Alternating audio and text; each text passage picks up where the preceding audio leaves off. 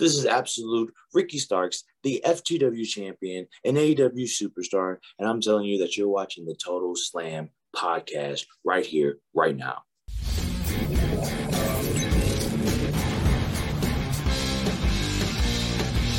אהלן לכולם, ברוכים הבאים לטוטל סלאם, פודקאסט ההיאבקות מבית פייטינג איי-אל, הבית של ספורט הלחימה בישראל.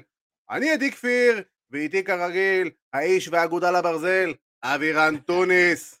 אהלן, אהלן, אהלן. קורה, אבירן.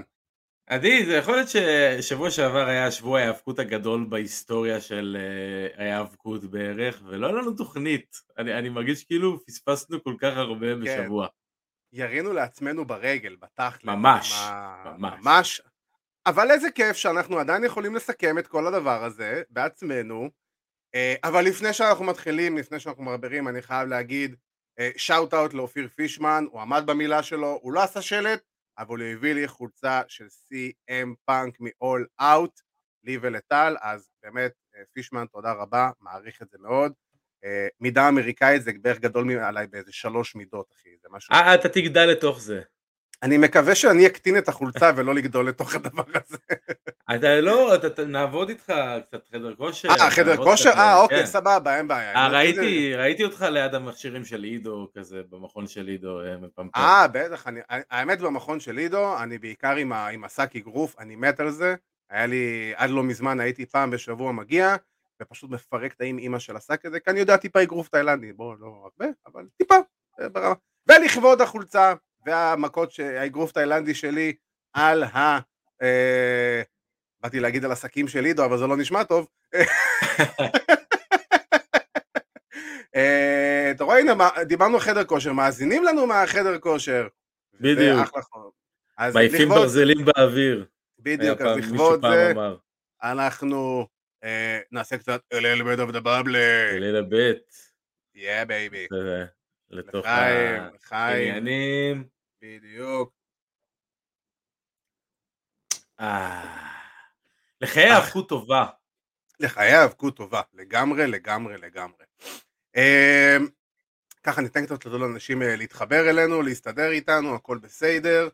אה, אז בואו נעשה קצת תקציר מה גם הולך להיות לנו היום, כי יש לנו, בגלל שלא היינו שבוע שעבר, יש לנו אכבר פרק לדבר, והמלא מלא מלא דברים לספר ולדבר עליהם. כאילו שהשבוע לא היה כלום. כן, וכאילו, וכאילו אין לנו איזה ריאיון עם איזה מישהו, אתה יודע, שבנוסף כן. לזה בתוכנית. אה, כן. אז כמובן, כמו שגם הודענו אתמול, יש לנו היום בתוכנית אה, ריאיון מיוחד עם אה, אלוף ה-FTW ומתאבק AEW כמובן, ריקי סטארקס, Absolute ריקי סטארקס, אחד המתאבקים הפרוספקטים העולים ב-AEW, ולפי איך שזה נראה, הוא מהמתאבקים שיובילו את החברה בשנים הבאות, בעתיד. והנה אבא של טל מצטרף אלינו, אהלן שבתאי, ערב טוב, תודה רבה. והוא אה, נתן לנו אחלה של ריאיון, אנחנו גם יכולים לספר שבשבוע הבא יהיה לנו ריאיון עם וויליאם מוריסי, הלא הוא ביג קאס מאימפקט כן. רסלינג, שהיה לנו האמת יומיים עמוסים, אני חייב להגיד, אה, של ריאיונות, אה, וזה רק ככה... כמו the good old days. כאילו, לגמרי, אנחנו... לגמרי, מהימים איפה הימים שהיה לנו ביומיים את גולדברג, טוני שיבוני ואת קווין אה, וון אריק? קווין וון אריק. כן, ואז שישבנו צופפים ביחד על, על הספה שלי. בסקייפ שרואים חצי פנים של בן אדם. בדיוק, ואני ואתה נהיינו חברים יותר קרובים בזכות הריאיון הזה. קרובים, קרובים מדי יש לציין. כן, literally קרובים, כאילו, ו figuratively. כן. אה, אז כמובן, כמו שאמרנו, יש, לנו היום ריאיון עם ריקי סטארקס, שבוע הבא יש לנו ריאיון עם ביג קאס, וויליאם מוריסי, שהחיה את הקריירה שלו באימפקט רסלינג, והאמת שהוא עושה שם עבודה מטורפת, ויהיה מלא דברים מגניבים שהוא יספר עליהם. אנחנו כמובן נדבר עליהם גם השבוע גרנד סלאם של AEW, שפשוט AEW רשמית הפכו להיות התחרות של אה, WWE אחרי האירועים האלה בשבוע שעבר בארתור אש סטדיום. אה, יש לנו גם את אקסטרים רולס לסכם ולהתכונן לדראפט של WWE, וכמובן, ואבירן תקשיב טוב לזה, הפינה שנעמה השבוע באו"ם. בבום! אתה אהבת את זה, רק על זה מגיע לי אני רואה את בנט אה, נותן את הפינה ככה, מה עשה לו את השם, מה עשה לו את פרשת השבוע. בדיוק, לגמרי. זה שהוא יוצא על משרד הבריאות. כן. אה, תודה רבה, תודה רבה. ואז ככה, אנחנו לא נבזבז יותר מדי זמן, כי בזבזנו כבר מספיק זמן. אז יש לנו כאן את, אה, אנחנו נעבור לראיון עם ריקי סטארקס, אה, הראיון מתורגם, אז ככה שלמי שצופה בנו, בפייסבוק, ביוטיוב, אה, יהיה לו את האופציה לראות את הראיון ולקרוא עם תרגום בעברית, כמובן אנחנו גם נעלה את הראיון במלואו לרשתות החברתיות שלנו, לפייסבוק, אינסטגרם, יוטיוב וכו' וכו' וכו' וכו', אז בלי יותר מדי קשקושים, ברבורים, עניינים, בואו נעבור לריקי סטארקס.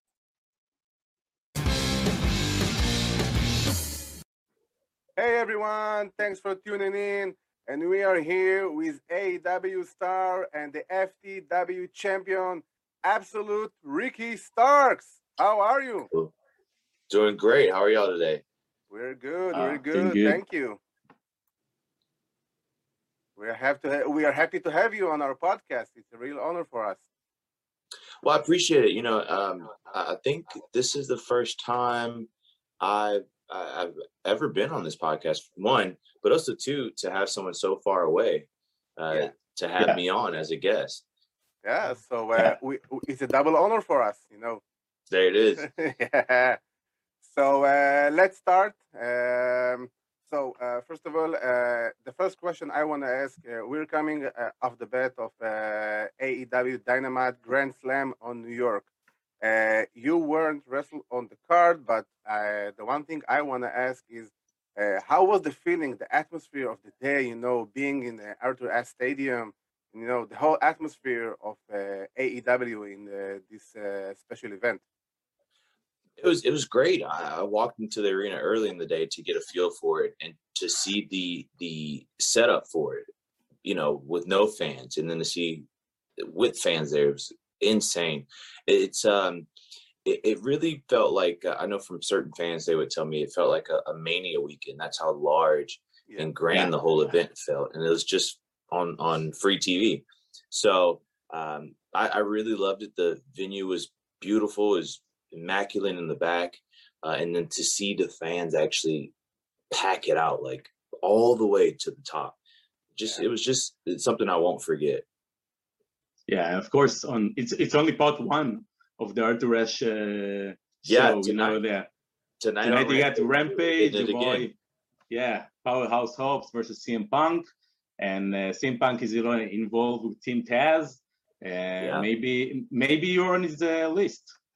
Maybe you know, but I still have to take care of Brian Cage first, and uh, and and then we'll see with with CM Punk. But I know tonight Hobbs is going to be doing some you know, doing some business with Punk. And I'm really looking forward to it. I, I believe a lot in Powerhouse Hobbs. And uh, I think this will be Punk's biggest uh, test that since yeah. he's been here. Uh, and you shouldn't count out Powerhouse Hobbs. You know what I'm saying? Yeah, of course, of course. He's a he's a monster. And uh, you mentioned uh, Brian Cage, and uh, of course, you guys have a long uh, long history with you two. And uh, I must say, since you uh, joined AEW and especially since you joined Team Taz, uh, in my mind, I think you were the the star of the team since the beginning. Thank and you. Uh, so, can you tell us a little bit how this uh, feud between you and Brian Cage uh, affect you, affect your career, and when we're gonna see you guys finally meet in the ring again? Well, I think I, I think that I don't know when, right? I'm still trying to, you know, it's on my terms. So when I'm ready, we'll do it. But I think since the whole issue that has arisen with Cage started, uh, I've been a little bit more free. Um, there, there's times where I had to really carry the weight for Cage in matches where he was messing up and, uh, you know, not really pulling his own weight as he should in a team setting. And so now I think it's time that people get to see me finally spread my wings and and do what I can uh, to the thousandth degree. Yeah, sure. I, am really happy you said that because for me, you like one of the best workers in in AEW and in the entire wrestling business at all. And you see, and when Sting came back after five years of like forced retirement because of an injury, you were on in uh, his uh, first match yes. tag team match. how how how did you felt about that? You know, that they, they trust you with, to work with Sting after a long time. You know, I, I didn't really think about it until I, I want to say a few months afterwards that that was a big pivotal thing, not only for Sting but for me as well, just because this this guy is coming back from seven years of not wrestling and especially having a neck injury and now he's suddenly thrown into a match with someone that he doesn't really know. So to have that was was a big honor for me. But also too it's cool to see how i reacted to dealing with someone of the magnitude of sting. And uh personally i think i hit it out of the park. I think sting definitely hit it out of the park. He's just incredible. I don't know if you saw his match yeah, with him yeah. and darby versus ftr yeah, but it was an incredible match. Yeah. I loved it I love yeah, it. Me too. One of the best yeah. matches of the night. Yeah, absolutely. So that right there, that just tells you the type of talent and, and what an icon Sting is just from that alone. But it was it was really great to have that um, that little feather in my cap.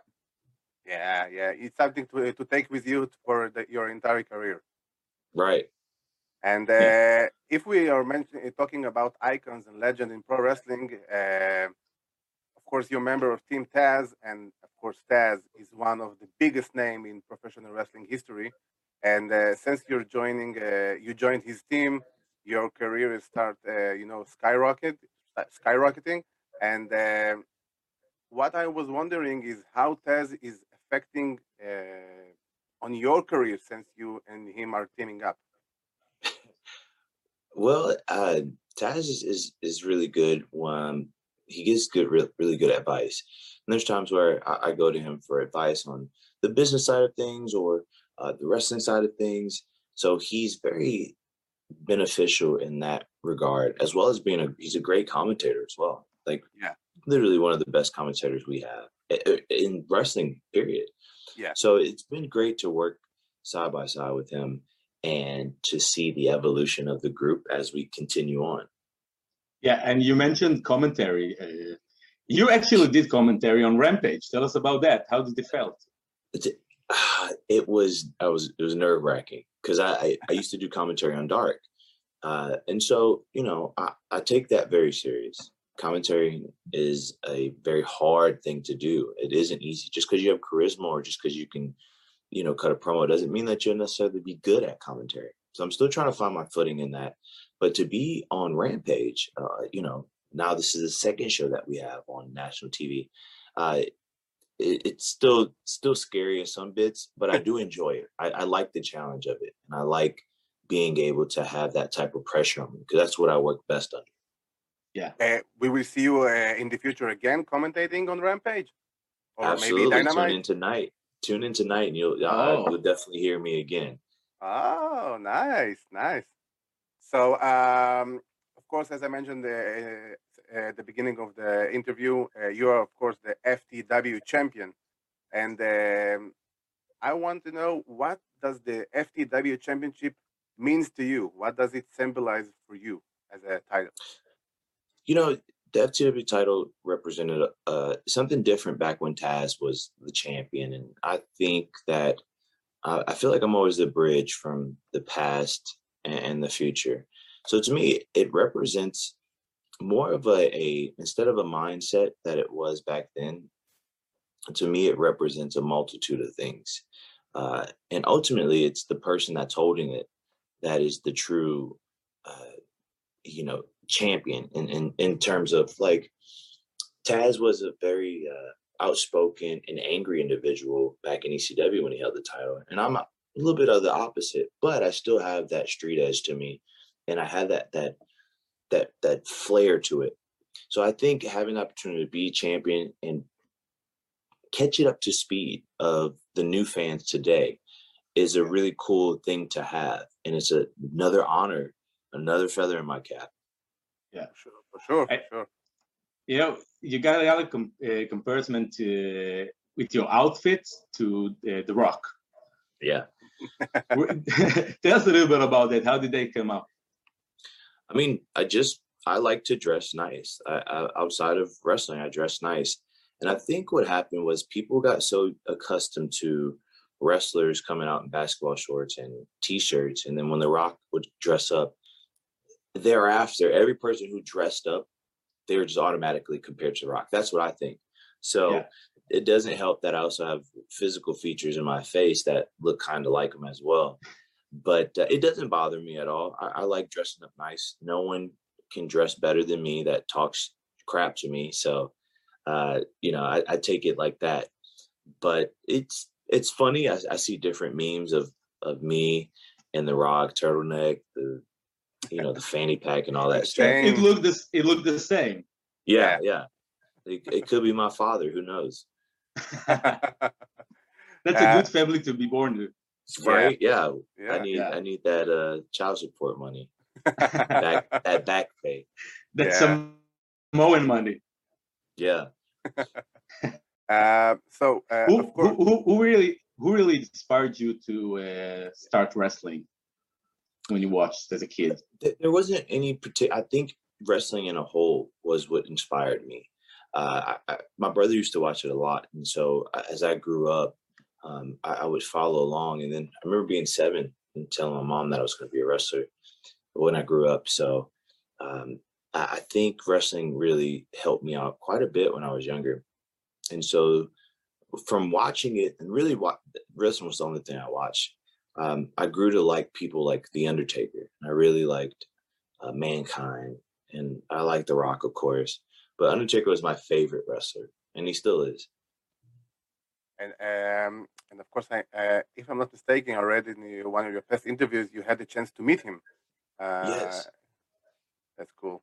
Um, I, what I wanted to know is, of course, as the FTW champion, and you're previously before you came to AW, you used to wrestle uh, for NWA, and of course, you were the TV champion. And right. now that the forbidden door is wide open, uh, maybe we can see the FTW champion go against the TV, the NWA TV champion, or maybe the NWA World Champion in the future. I think at this at this stage of my career, that I don't want to do that at all. Um, oh, why?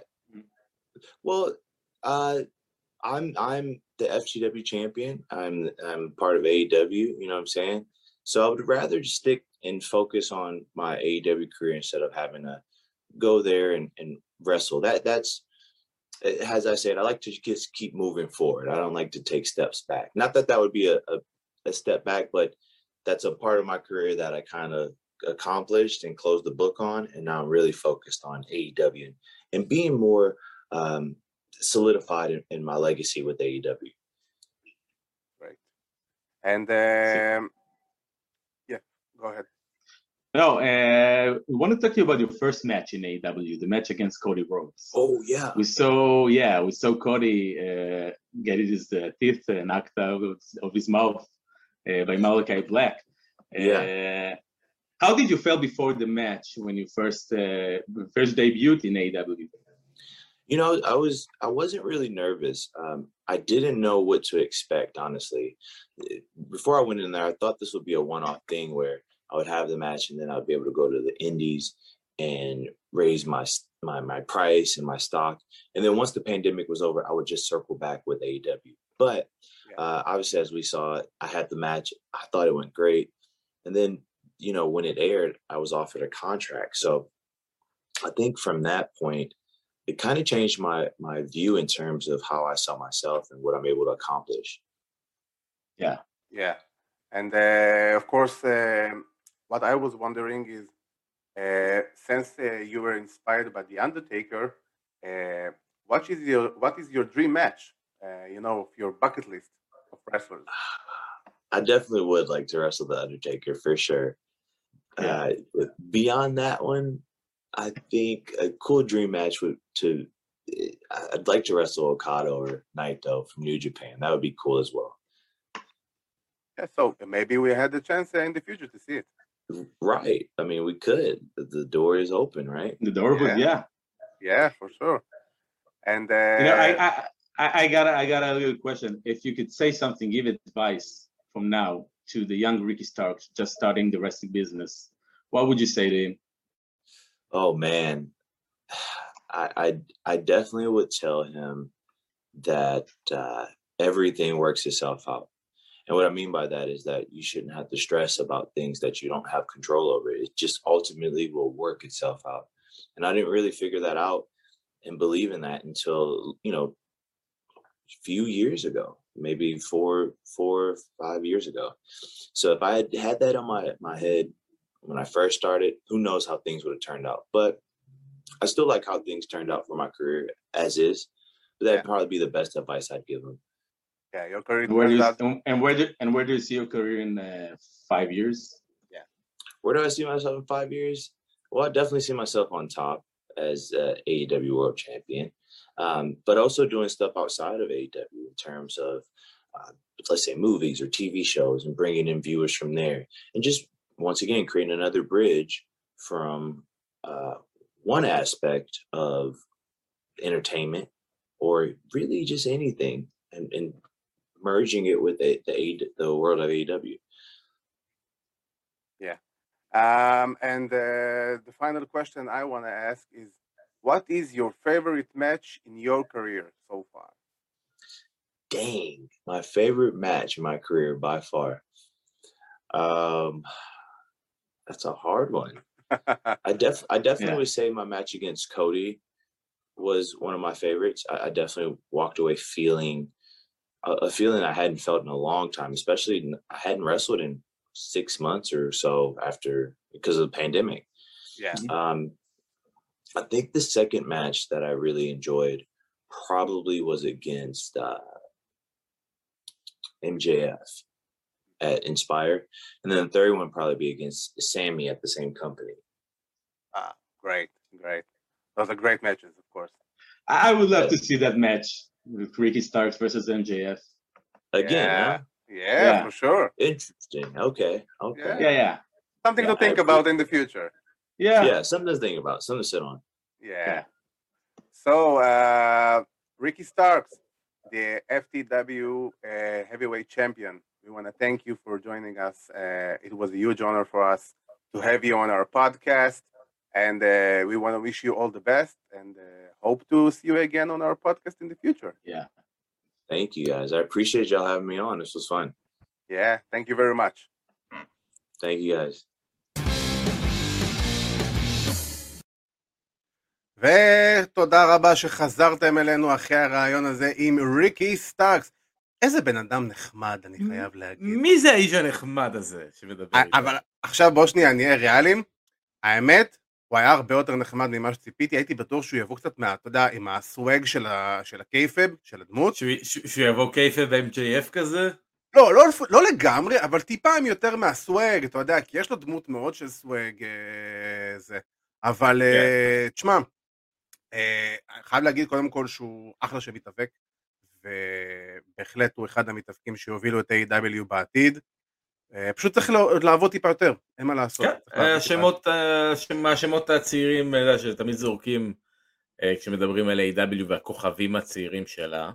כן. כן, וריקי, תשמע, אומרים פה, איך לדעתי, בעיניי אחד הכישרונות הגדולים, גם אמרתי את זה, כאילו אני לגמרי כן. לא מסכים עם דברים שנכתבים לנו בצ'אט.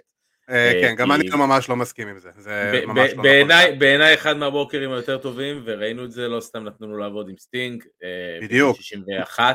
כמו שהוא גם אמר. כן, בקרב הראשון שלו, שבע שנים אחרי שהוא לא התאבק.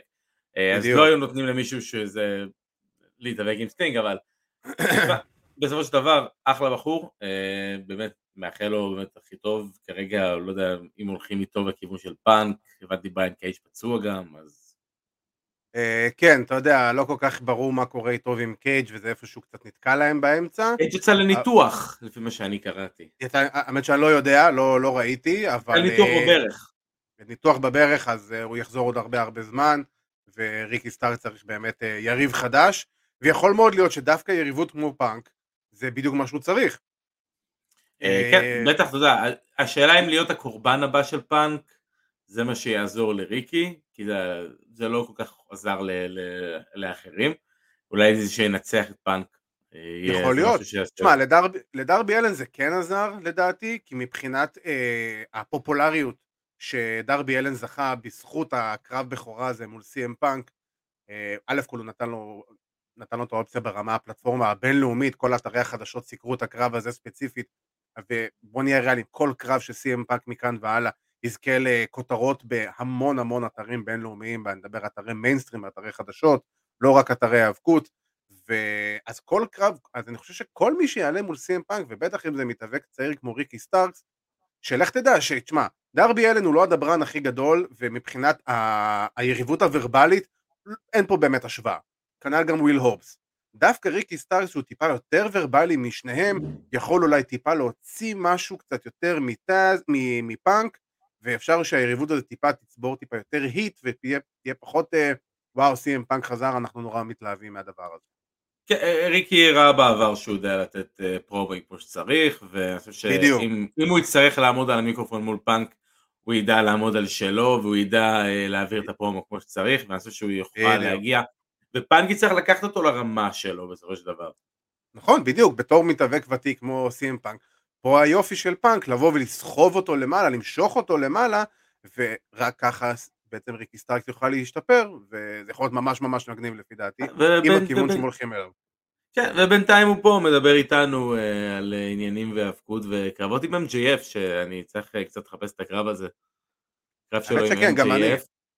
רק אם מעניין אותי לראות אותו עובד כ babyface, כי אה, אני לא מאמין ש-MJF יעבוד בצורה אחרת. אה, ממש ממש לא. אה, אז כן. כאילו... אבל כן, נגיד למשל, גם יריבות שלהם, אה, יריבות מחודשת, בוא נקרא, של ריקי סטארקס נגד MJF, זה משהו שיכול להיות מאוד מאוד מעניין, כי מבחינה ורבלית שניהם יכולים ללכת טו טו טו, כאילו זה יכול להיות ממש ממש מגניב. כן, למרות שאני לא חושב שריקי צריך לעשות כל שינוי בדמות שלו כרגע, בטח לא לכיוון face turn. לא, לא, ממש לא, ממש, נדבר על העתיד. בעתיד, דבר איתי עוד חמש שנים. אין בעיה, אנחנו נדבר, תרשום לי את זה פה. לא ב ring time. אה, אז עכשיו בואו נעבור, אה, סיימנו עם ריקי סטארקס, והוא דיבר כמובן על גרנד סלאם, שזה היה סוג של הסוף אה, רסלמניה של AEW. ובואו נדבר באמת על, על השבוע Grand Slam של AEW Dynamite ו... ו Rampage Grand Slam ב Arthur Ashe Stadium בניו יורק, הבכורה של AEW בניו יורק בעצם, מעל 20 אלף איש, תקשיב, אני חייב להגיד, לפני שאנחנו מדברים על הקרבות ועניינים והכל, מבחינה ויזואלית, איך שהדבר הזה היה נראה, זה באמת נראה נראה כמו WrestleMania לכל דבר. לראות שיש קהל מאחורי הסט למעלה ביציאים האחרונים, פשוט למחוא כפיים על, על כמה ש... הבנתי גם שהם עשו איזו התאמה מסוימת מבחינת הסט שלהם, כדי שהם יוכלו להכניס כמה שיותר אנשים כאילו לאצטדיון. זה כן. מדהים, כן. רעיון ממש כן, חכם כן. זה חשיבה נהדרת, כאילו אם יש לך איקס מושבים ואתה, ויש, אין מה לעשות, יש תפאורה במופעי האבקות, ובדרך כלל התפאורה הזאת תופסת בסביבות ה... אה, לדעתי 20-30 אחוז אה, כן. מהתכולה של, ה, של האולם, אה, אז אם אתה תוכל לדחוס עוד אנשים, בטח שהיה כזאת דרישה, ובטח שיש לך כזה, תשמע, היה card, היה card מדהים, והאנשים שהיו שם קיבלו גם Dynamite וגם Rampage ש Rampage שזה קשוח, ברמה, כן, שזה קשוח, זה ממקורות יודעי דבר ששוחחתי איתם, כן. והיו באירוע, זה חמש שעות ההאבקות, וזה כן. לא קל, בטח שההאבקות לא היא ברמה מאוד מאוד גבוהה, ואתה יודע, כל ה... הכל עולה ולכל הסיפור והקהל אכל שם הכל, זה היה מדהים, אני חושב ש... כן, לגמרי, זה... חוץ מקרב אחד, אני חייב להגיד. כן, תראה, בגדול עזוב, אני לא, לא, אני לא, דווקא לא אדבר, אתה יודע, זה כמו, זה כמו ליברפול שניצחו אתמול 5-1 אה, בליגת האלופות וראיתי פוסטים בפייסבוק שאנשים כותבים המשחק הזה מאוד מדאיג אותי. אז אתה יודע, אז המשחק הזה... מ-5-1 על פורטו בליגת האלופות, אוקיי. אה, אה, כן, אז בדיוק, אז תבין, בתוך card של כמה, 11-12 קרבות, אולי קרב אחד לא היה מי יודע מה, אין בעיה, אני זורם עם זה. הבעיה שלי היא לא הקרב, היא ה booking שהיה, אבל אנחנו נדבר על זה עוד מעט כמובן. כן, כן, כן, לא, הכל בסדר. העניין שלי אבל שבאמת היה כל כך כיף לראות Dynamite. זה כן, היה, הייתה חוויית צפייה אחרת, כי באמת הרגשת שיש פה משהו גדול. זה התחיל עם הקרב הפותח, אה, אה, שבאמת אין... בוא נדבר אה, טיפה על הקרב הזה, אני, תשמע, איך שראיתי את הקרב, אנחנו דיברנו כאילו, זה היה משהו באזור 12 בלילה שאני פחות או יותר התחלתי לראות, ואני זוכר שאני רואה איך שמסתיים הקרב, אני וטל ראינו את זה, היה נהדר, היה כיף, קרב באמת ברמה הכי גבוהה, אבל דבר ראשון שאני זוכר שרשמתי לך זה, תקשיב, זה קרב של בריאן שאני לא ראיתי במסגרת WWE. אני לא ראיתי קרבות כן. של בריין ב Ring of Honor, אז אני לא יודע להגיד, אבל אמרתי לך את זה בלי לדעת שזו הייתה התחושה שלי שאני קיבלתי מהקרב הזה, של עכשיו אני באמת יכול להגיד במאה אחוז למה דניאל בריין, או בריין דניאלסון יותר נכון, מקבל את הערכה ואת הכבוד שבריין דניאלסון באמת מגיע לו. כי כן. וואו, וואו, ואני אגיד את זה עוד פעם וואו. אה, מבחינתי, שמע, אני מאוד תופס מקני אומגה, בטח מבחינת היכולות זירה שלו, קני אומגה זה בי פאר אחד המתאבקי זירה הכי טובים שיש היום בענף, אבל, וזה אבל מאוד גדול, בריאן דניאלסון פשוט בא, החזיק לו את היד בתחילת הקרב, והוציא אותו לטיול בבית ספר היאבקות במשך 30 דקות.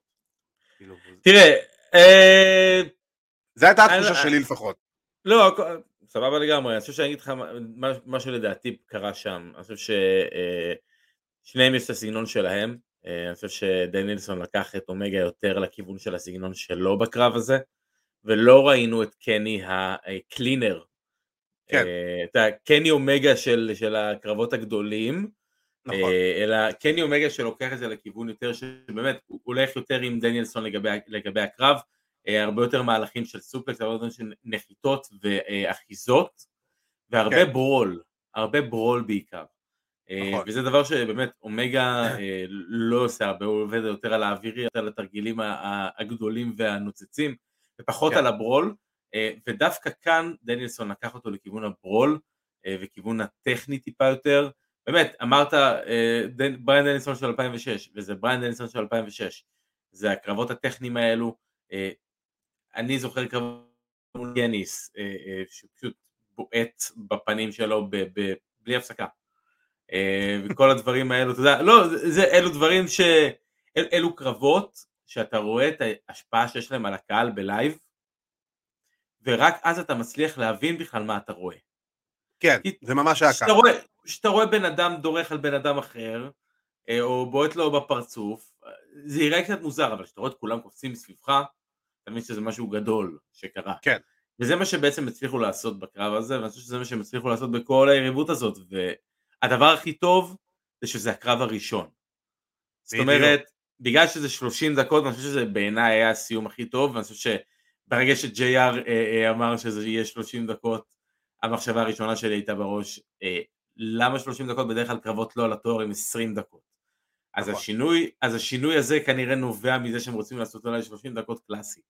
אה, אה, שאני, אתה יודע מה, אני ראיתי זה קורה, אני ראיתי זה קורה בשנייה, אמרתי זה נשמע לי, אמרתי אוקיי זה נשמע לי הפתרון הכי, הכי טוב, לא לתת לאלוף שלך להפסיד, לא לתת לדנילסון להפסיד בקרב הראשון שלו, אה, לשמור על שניהם חמים ולשמור לך פתח לעוד קרב, אז אני פשוט החלטתי שבאותו רגע שאני רואה את הקרב הזה, שאני יוצא מנקודת הנחה לפני שהוא בכלל התחיל, שהוא הולך להיות 30 דקות תיקו. ואני לא אקבל 30 דקות של הקרב הזה. אז אני פשוט אשב ואהנה. אם אני אקבל finish לפני, וואלה, אהלן וסהלן. אבל אני לא ציפיתי לקבל finish בקרב הזה, אה, ואדרבה, יותר קיבלתי את זה בצורה חיובית, שהקרב הסתיים בזה שהם היו באמצע איזשהו brawl. זה לא היה, חשבתי אולי, אתה יודע, דניסון מחזיק אותו בלבלוק, אה, ואומגה, אתה יודע, נאבק השנייה, עד השנייה האחרונה, אבל לא, זה הברול, וזה אה, באמת מחזיק, מחזיק אותי לפעם הבאה, שאני בטוח שבפעם הבאה קני טיפה ייקח יותר את המושכות לכיוון הקלינר, כי אני מאמין שזה גם יהיה קרב על האליפות, אז הוא יצטרך להביא את ה-A גיים שלו, אה, כן. ודנילסון יצטרך לראות אם הוא יכול, אה, אתה יודע, ללכת עם הקלינר 30 דקות, שעה? כן, שעה, שעה בטח. אתה קונה תיקו של שעה? כן, אני אגיד לך גם מסיבה מאוד פשוטה אחת. קניתי איירון מן 60 דקות של אה, שון מייקלס וברט ארט ב-1996, וכולל הערכה, אז כן. אני קונה גם את זה, ואני אגיד לך משהו שהאמת שלא תכננתי, אפילו לא עלה בראש לי להגיד אותו, אבל זה משהו שגם בולי ריי אמר בבאסד אופן. הוא טוען, לטענתו כמובן, הוא אומר שמבחינתו אין הרבה אנשים שיכולים לעשות איירון מן של 60 דקות, כרגע אומגה ובריאן דניאלסון נכנסו לקטגוריה הזאת של כן. אני מסכים עם זה במאה אחוז, כי אני יכול, יכולתי לשבת עוד חצי שעה בכיף של הקרב הזה, ובלי להרגיש בכלל שעברה שעה. ו... כן. וזה היופי, כי פשוט היה גו גו גו, אבל לא סתמי. היה סיפור ספורטיבי של קרב של שני מתאבקים, שכל אחד כביכול מנסה להראות מי יותר טוב. היינו עכשיו ב style שלי, הקרב אליפות כנראה יהיה יותר ב style של אומגה, שזה נהדר, וזה מה שגם, בוא נגיד, בריין צריך להתנסות בו, וזה בסדר גמור. ובגלל זה גם בריין הגיע ל-AEW בסופו של דבר, בשביל להתנסות בקרבות האלה, בשביל להגיע למעמדים האלה ולהתאבק עם מתאבקים, ואתה יודע מה, עם מתאבקים בסגנון שונה משלו, ויותר מזה שתהיה לו את האפשרות להתאבק בסגנון האמיתי שלו, ולא ה-WWE style של דניאל בריין, בסופו של כן. דבר. כן, כן, אה, השינוי הוא- אדיר, השינוי הוא אדיר והוא לטובה. אה, אתה יודע, לגמרי, מדהים. לגמרי. בעיניי, אה, קרב הטלוויזיה אה, אולי הכי טוב של AEW עד היום ב Dynamite, הוא by far, by far. בוודאות. אני לא חושב שהיה להם קרב אולי בכללי יותר טוב מזה, אני חייב להגיד. אני, אה, תשמע, גם אני וגם אתה יותר אוהבים יותר את, ה, את ה wrestling style ופחות את ה hardcore shit וכל הדברים האלה. שוב פעם, כל אחד שאוהב את מה שהוא אוהב. אנחנו, old school, מה לעשות, גדלנו על ברט הארט. אבל בסופו של אתה דבר... גדלת, אתה גדלת על ברט הארט, אני גדלתי על שון מייקלס חביבי. סיים סיים, בוא, גם אני גדלתי על שון מייקלס. לא, מה זה same? שלי. לא, אה, מבחינת הדור, זו אותה התקופה, בוא, זו כן. אותה התקופה. יש אבל- פה- יש פה הבדלי פילוסופיה אה, מאוד גדולים. אני לא אומר שהם אותו מתאבק, אני מדבר סיים סיים מבחינת אותו הדור, כן, אותה כן. התקופה. אנחנו גדלנו על תקופה שראינו את ברט ארט אלוף, וברט ארט עושה קרבות טכניים ברמה הכי גבוהה שיש, כאילו קליניקל, ברמה כן. כזאת. פתחו קליניקה. כן. זה- לא- זה נורא. קליניקת בריין ואומגה, בריין את אומגה, אה, ברור זה בהמון. זה נורא, זה נורא שישע אותי כזה, ברוך הבא לקליניקה, בוא נלמד אותך איך לעשות אה, האבקות במשך 30 דקות. כן. הנה הקליניקה שלנו שפתחנו, זה אישה בת 40 שפתחה קליניקה בבית. כן. ל-CBT.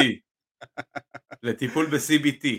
אמ, אבל תשמע, כן. בסופו של דבר פייר היה, היה קרב מדהים, ואני חושב שכמה שהקרב הזה היה מדהים, ובאמת שמו אותו קרב ראשון כדי שיהיה לו את האופציה ללכת כמה שיותר זמן באוויר, ולא שיהיה לו מגבלת טלוויזיה כזו או אחרת, ובמידה ויהיה איזה, אתה יודע, עיכובי זמן כאלה ואחרים בתוכנית. מצד אחד זה היה רעיון מאוד מאוד טוב, מצד שני הקהל שלשם הקרב הזה הוא הגיע, היה קצת די מותש אחרי זה, אני חייב להגיד. גם הכניסה של CM פאנק אחרי זה, אה, אולי זה בעיה שזה היה איצטדיון אז פחות שמעו את, ה, את, ה, את, ה, את האקו של הקהל, כי זה היה איצטדיון כן. פתוח, מן הסתם, אבל שמעו שגם פאנק נכנס, וזה היה ממש בבירור בקרב של אה, MJF ופילמן, שהקהל היה קצת צריך רגע לנשום אוויר מחדש, כן. רגע לסדר את הנשימה, לעכל את מה שקרה פה, כי יש אנשים ש... שפינטזו על הקרב הזה שנים, כאילו, ממש פינטזו.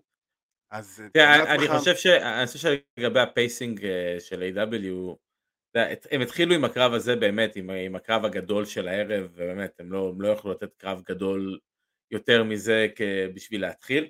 אה, ההחלטה לשים את פאנק ישר אחרי זה, כן, היא קצת, היא קצת מוזרה, כי, כי הקהל עדיין היה מאוד מאוד חם, אבל זה טוב כן. שנתנו לו את הפור, כי קצת, קצת מרגיע קהל, ואני דווקא חושב שהמחשבה לשים את MJF ופילמן אחרי הפרומו של פאנק לא הייתה כזאת אה, אה, גרועה, כי אני חושב שאחרי שאתה נמצא במצב שאתה סופר חם, ואתה נותן פופ לכל דבר שזז, אה, ואתה אחרי 30 דקות שאתה היית בשמיים, ואתה אחרי פרומו של CM פאנק, שקרעת את הגרון שלך, לפעמים מה שאתה עוד רוצה זה קצת לשרוק בוז.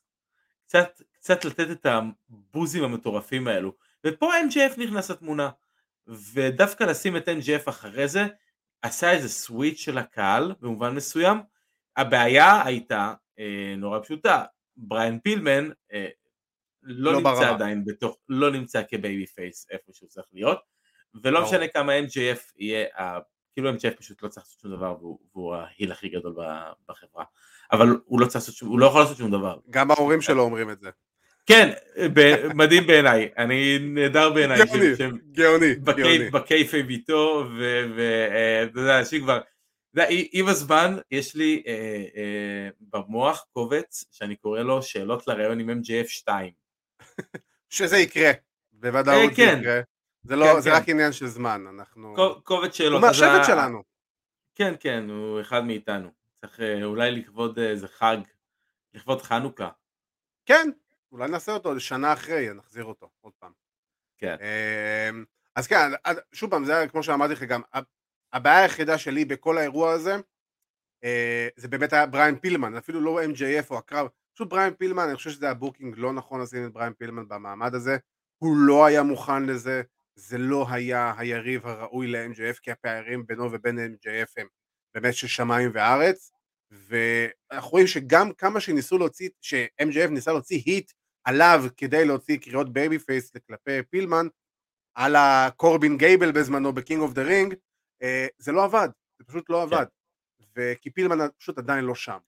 אה, אז טעות ב booking של AEW בנושא הזה, כן. אבל, ואני אדבר לקרב השני שהכי אהבתי פה באירוע, וזה לא ה main event, שהוא היה אחלה והכל טוב, אבל תקשיב, אני מחפש עכשיו איזה חנות כובעים, אה, כדי לנסוע אה, לטלי בלנשרד ו-FTR ופשוט להוריד את הכובע ופשוט להגיד אלוהים ישמור עליכם, תודה לאל שאתם קיימים, באמת. איזה קרב מדהים, ויותר מזה, אבירן שמע קרב מדהים, הוא הלך לחפש כובע, הוא לא יודע מה כן. קורה איתו. אה, המצלמה שלך החליטה שלא בא לה, אבל עד שאבירן יחזור אלינו אני אמשיך לברבר קצת. FTR פשוט גרמו לסטינג. אני בעד מצלמה כנראה. או, הנה. נשמע לפחות. שומעים אותך וחזרת אלינו. רגע, אבל חזר. כן, חזרתי, אבל לא עם המצלמה הנכונה. אה, בסדר, לאט לאט, לאט לאט, תסתדר כן, על כן, כן, כן, הכל טוב, הכל טוב. אה, לגרום למתאבק בן 62, שבאמת שאני חייב גם להגיד את כל המילות הערכה לסטינג על הדברים שהוא עושה בזירה, FTR גרמו לסטינג להיראות כמו מתאבק בין 42, בין 32, ולא כמו מתאבק בין 62. כן, אני רציתי גם בדיוק לדבר על הקו הזה, ואתה יודע, אמרת FTR גרמו לסטינג אה, להיראות כמו שהוא נראה, אתה יודע, בשבוע וחצי האחרונים אה, פנה אליי מישהו בקהילת ההאבקות הישראלית, אה, ולא יודע, סתם דיבר איתי וזרק איזה משהו בקטנה כאילו לגבי עניין של לחזור להתאבק. אה, לחזור מפרישה, אה, אמרתי לו אני מוכן לחזור מפרישה רק בתנאי אחד, שאתה מביא לי את FTR כיריבים והם יגרמו לי להיראות כמו סטינג בגיל 62, אחרת אין שום סיבה שאני חוזר להתאבק בשום כאילו קונסטלציה. אז ברור. מה שהם עשו, וזה מדהים בעיניי, כי הם פשוט לא, הם לא, הם לא עשו הרבה, סטינג לא עשה כלום, סטינג לא עשה שום דבר. סטינג עשה כמה אגרופים, עושה Stinger Splash, body slam, nada. וזה נראה כל כך טוב. זה הרגעים, שבא, זה הרגעים שהאומנות בהיאבקות יוצאת לאור. שאתה עושה משהו שהוא כל כך קטן, והוא מקבל תגובה כזאת גדולה. וזה היה מדהים וזה היה כיף. הסיום שם היה כיף וסופר כיף, ובאמת, כל הקרב הזה... של דרבי, וואו, כאילו, ה spot finish מדהים. מדהים. אין, מה, מה, מה, מה אני עוד יכול לרצות? זה פשוט, זה, צחקתי ו- ו- ונהניתי באופן ויזואלי בגוף שלי. זה ברגע שהגוף שלך מגיב, ולא רק המוח שלך מגיב ואומר, אה, זה נחמד, פה כן. אתה יודע שעשית משהו, פה אתה יודע שקיבלת. תשמע, באמת ברמה רמה מאוד מאוד מאוד גבוהה. אה, גם הטיז הקטן של טלי בלנשרד וסטינג ביחד, זה היה, זה היה אחלה תוספת לקרב. אה, אני מאוד אהבתי אותה בתור אחד שמעריץ את החבר'ה פה מאחורה. ה Outsiders, אז הערכת כבוד הזאת ל Outsiders, לקווין נאש וסקוט הול, עם ה gear של FTR היה פצצה, אה, זה הדברים הקטנים שאני אוהב גם. גם הניו-דיי, גם הניו-דיי עשו את זה לדעתי בפייפר. נכון, כן, כן, כן, וסקוט הול, כאילו, על כן, אותו עיקרון. נכון, כן. זה התחיל בסאמר סלאם עם אה, הפרומו של... אה, עם אקזיביר והטלטל. המטולטל, הטלטלאז'. הטלטלאז' על המצח. ממש. אה, נהדר, אין מה לעשות, אני, אני תמיד אהיה סאקר של סקוט הול וקווין אש, אין מה לעשות. אה, אני לא יודע איך אפשר שלא, אז אתה יודע, אז כאילו. כן, כאילו, בוא. כאילו, אבל... אה, דיברת, דיברת על הדור של ברט, אנחנו הדור של, של סקוט וקווין. ברור לגמרי, אני כאילו, אני לא הייתי רואה היאבקות אם לא הייתי מעריץ של דיזל ורייזור רמון, כאילו, בוא נהיה ריאליים. אה, ברמה הכי פשוטה שיש. ה Kliq, אין מה לעשות, לא סתם אני עושה את זה כל הזמן. אמ, אז אה, באמת, תשמע, Grand Slam היה פצצה, אה, עשה מספרים מטורפים, התוכנית השלישית עם הכי הרבה רייטינג של AEW מאז הקמתה של החברה, מאז במיוחד שהם עלו ל-TNT, וגם Rampage אה, עשה אחלה מספרים בסך הכל, עשה טיפה פחות משבוע לפני, אבל עשה משהו באזור ה-750 אלף, אם אני לא טועה, משהו באזור הזה, פלוס 700 לפי דעתי, לא סגור ספציפית על המספר, אבל זה משהו כזה, ופשוט A.W. ממשיכים במומנטום המטורף שלהם, והיום בערב, אה, היום בלילה יותר נכון, הם יהיו ברוצ'סטר, סוף סוף בפעם הראשונה מאז המגפה, מאז תחילת המגפה, והשמועות אומרות שאנחנו יכול מאוד להיות, קודם כל זה יהיה תוכנית מחווה לברודי לי, אה, דבר ראשון, זיכרונו לברכה, זה הדבר הראשון, והדבר השני זה היה, אה, יש סיכוי מאוד טוב שאנחנו נקבל את בריי וויאט, ושואלים אותנו גם פה, איפה היה האיפור שלא יורד לחלוטין בראש של סטינג ב-WWE? היה לו איפור שלא יורד? אני לא כל כך סגור על זה שהאיפור יורד. אתה יודע מה, אם אנחנו, זה אני חושב שאחד הדברים שאני הכי שמתי לב אליהם ב Extreme Rules למשל, היה זה שהאיפור של אה, בלור החזיק. כן, זה נגיד היה. כאילו, כאילו האיפור של סטינג ירד. זה היה מרשים. תשמע, שיש לך קוצב לב עם אורות אדומים, אז uh, אתה יודע. אה, כן, הוא מעניין לעניין באותו עניין. בדיוק, אז אנחנו רק נגיד שבאמת היום בלילה uh, הדיבורים והשמועות והרחשים אומרים שברי ווייט היום יעשה בכורה ב-AW כמוח... כמחווה לברודי לי, זיכרונו לברכה. בוא נחזיק אצבעות, אני מאוד, uh, אני מאוד מקווה, אחד המתאבקים הכי אוהבים עליי. כאילו, אני לא יודע, אני לא, אני כאילו, אני, אין לי ציפייה לזה, כי אני, לא עבר ה-90 יום. אבל יש לו את האופציה לקנות את הסעיף, יש לו אופציה לקנות סעיף יציאה מהחוזה, ושהוא עד סוף החודש הזה, של עד סוף הזה, עד סוף החוזה, הוא יכול לעבוד, אבל לא בתשלום. זה יהיה מעניין. כן, כן, קראתי על זה, עשו איזה כתבה שבוע שעבר באחד האתרים, ישבתי איזה באמת כמה דקות טובות על הדבר הזה כדי לראות את כל הסעיפים, וכן, יש איזה לופ הול מסוים שאתה יכול לעשות, ו... לא בטח, בטח גם בזה קניון סימן אה, היה אשם. אה, לך תדע, יכול מאוד להיות, כן. אבל לא קריס קניון. אה, ודיברנו, אמרנו Extreme Rules, אז בואו נדבר על Extreme Rules, בואו נתחיל באמת עם ה main event, אני חייב להגיד, נתחיל מהסוף להתחלה. אנחנו גם לא נדבר על כל הקרבות, כי יש לנו גם דראפט לדבר ויש לנו נאום מהאו"ם לעשות, אז אנחנו נדבר ככה על הקרבות המרכזיים. אה, רומן ריינס, פין בלור, אליפות האוניברסלית. אני חייב להגיד, זה הקרב היחידי מהאירוע שראיתי אותו באופן מלא, אני, אני מודה בזה. Mm-hmm. קשה לי, באופן כללי, ופייר, תוציא את השלוש דקות האחרונות של הקרב, מאוד נהניתי. אחלה קרב, הקרב היה בוצע טוב, היה אמנם הקרב ה Extreme Rules היחידי שהיה ב card, אני עוד לא, אני די חלוק עדיין מה אני חושב על זה. אמ, אני, אני, אני אגיד לך עוד רגע מה אני חושב על זה.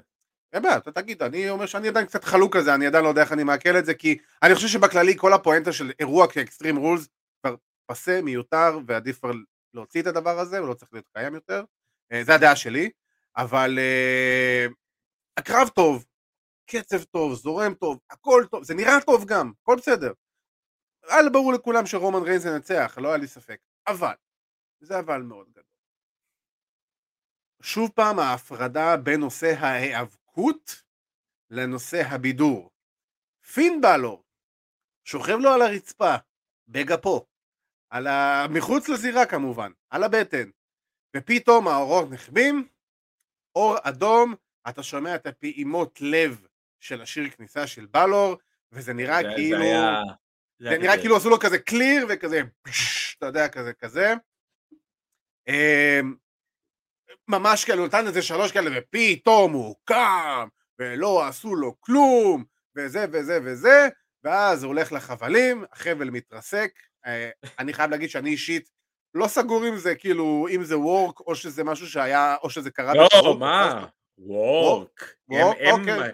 הם כל הוורקים, אני גם אגיד לך איך הם עשו את זה. היה משהו עם היימן הבנתי, אבל לא סגור על זה, לא באמת התעמקתי בזה, כי ברגע שראיתי את החרא הזה, פשוט אמרתי לעצמי, אוקיי, די, זה הסיבה למה אתה לא רואה את זה באמת. ו... וכאילו, ועוד פיניש, אתה יודע, גם עכשיו אני אומר לעצמי, אוקיי, סבבה, הוא נפל מהחבלים, למה אתה הולך ישר כאילו לרולאפ? איפה פה הספיר? איפה פה ה Superman punch? אה, היה spear, ה spear בא אחרי הנפילה. ה spear בא, אז טעות שלי, יכול להיות שאני התבלבלתי, אני כאילו... יכול, יכול, אני, אני אגיד לך בגדול, אני, אגיד לך בגדול. הייתי בטוח שהלך ל roll-up ישר אחרי הנפילה. אה, לא. אני, אני אגיד לך בגדול, ה title Extreme Rules הוא כן, הוא מבלבל. האם קיבלנו אירוע של Extreme Rules? אני, אני, אני אגיד לך את זה ככה, נכון שכמו, אה, יש פתאום איזה משימה במאסטר שף, אה, לא יודע, משימת המרק. כן, אה, לא יודע, מרק האקסטרים. מגיש, כן, לא יודע, לא, משימת המרק, ומישהו מגיש קציצות ושוט קטן של מרק. אז יגידו לא, הקציצות שלך מאוד טעימות, אבל לא קלעת למשימה. המשימה הייתה מרק. האירוע היה אקסטרים. לא קלעתם למשימה WWE, כאילו אם תסתכל על מתוך שבע קרבות בקארד, רק אחד היה Extreme Rules, עכשיו אוקיי, אני של לעשות את הקרב הזה אך ורק באמת, וזה יהיה האקסטרים הגדול של הערב.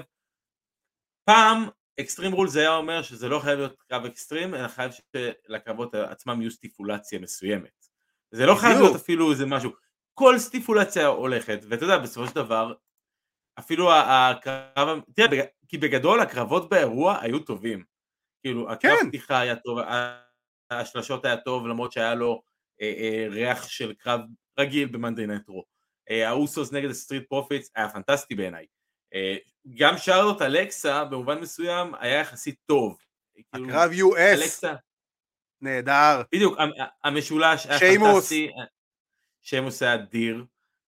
גם, גם בקי וביאנקה, גם, גם בקי וביאנקה, עד, עד ה finish, אתה יודע, כי אני לא, אי אפשר להגיד, אה, זה, זה מטורף, זה, זה לעשות, עוד פעם, לעשות פסילה ב finish בקרב אליפות ב pay-per-view זה מטריף לי את המוח. אה, אבל אתה יודע, אולי זה יוביל איזה קרב משולש אותו, אותו, אני, סאשה, שגם יכול להיות סופר מעניין. אני, תשמע, אבל אני... באמת, לגבי ה main event... נדבר לגבי המיין איבנט, אני אחרי זה אדבר על נושא של בקי לינק. כן. אני אומר, לגבי המיין איבנט, הקרב עצמו באמת מעולה בעיניי, קרב מצוין עד באמת רגע ההבהוב האורות האדום אה, והחזרה שלנו לאור, אה, פשוט חזרנו לאור האדום. עכשיו, באמת, הנפילה של החבל, שאתה זה כנראה נעשה לפי מה שאני, לפי מה שאני ראיתי, אה, אה, בזה שאם פין עומד על פינה אחת אז מנתקים את שתי הפינות שנמצאות לידו שהן אחת מול השנייה ואז okay. זה אוקיי. בעצם מוריד את הלחץ על הזה שלו והוא פשוט נופל זה לא הפיל את שלו כי אם זה היה מפיל את שלו הוא פשוט היה קורס למטה ולא היה מוכן לזה ברגע שזה מפיל את שם זה נותן לו שנייה אחת לפני שזה מתחיל לרדת אליו okay. אה, אוקיי. דעתי כאילו לפי איך שאני ראיתי זה, איך, זה, איך זה נעשה זה לא הפריע לי זה לא הפריע לי כי זה היה ספורט חדשני וזה אה, לקח אותי, כאילו זה תפס אותי בהפתעה. זה, זה היה מוזר מאוד, אבל אני חושב שזה היה, אה, בדיוק. זה כמו, זה, כמו, זה כמו הפעם הראשונה שהם עשו זירה מתפרקת עם, אה, עם ביג שואו ולסנר. לא ראינו את זה עד אז. זה גם כן, ספוט אבל... שלא ראינו עד אז, וספוט שמכניס אותך לאיזשהו שוק. זה היה ספוט ש... שהייתה לו משמעות מאוד מאוד גדולה, ופה זה היה כאילו, אתה יודע, להוסיף כאילו... נכון, אבל זה לא... אבל זה...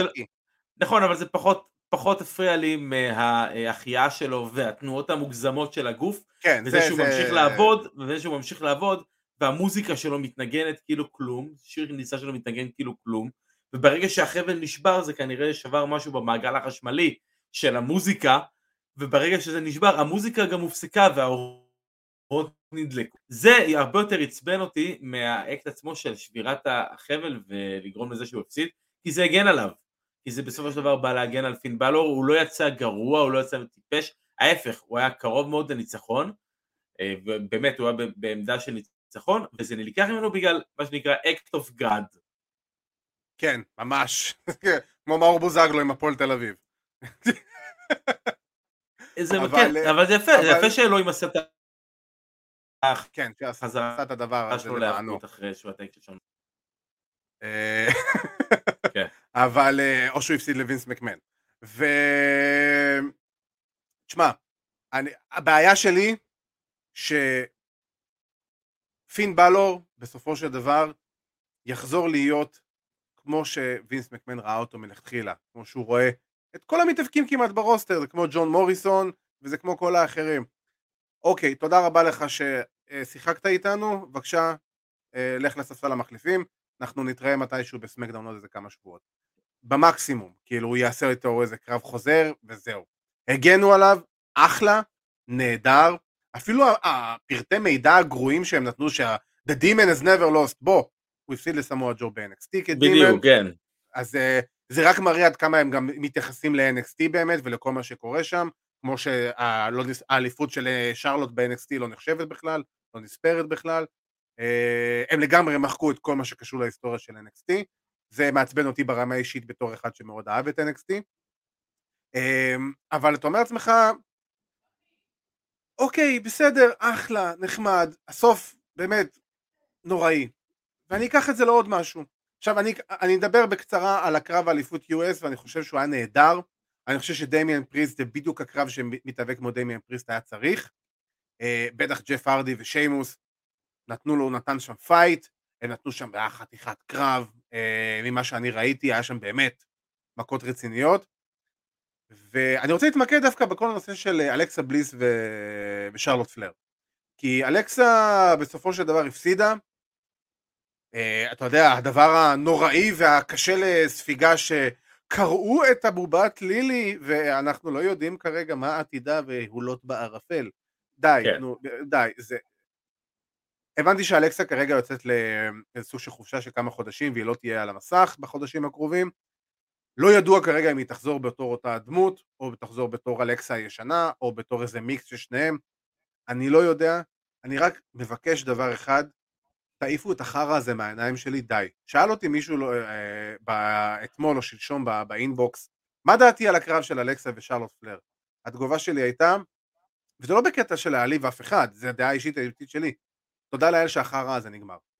באמת, די. אני לא מסוגל יותר לראות את הדבר הזה, זה נוראי. אני חושב שזה אחד הדברים הכי מטופשים, וזה בדיוק העניין, כמו שאמרנו מההתחלה, כמו שאני אמרתי מההתחלה. WWE היום, הם אומרים את זה היום בריש גלי במובן הכי ברור שיש. הקהל יעד שלהם זה ילדים בבית ספר יסודי. וההורים שלהם, שיבואו ויקנו. ולשם רוב התוכניות, התוכניות והאירועים מכוונים.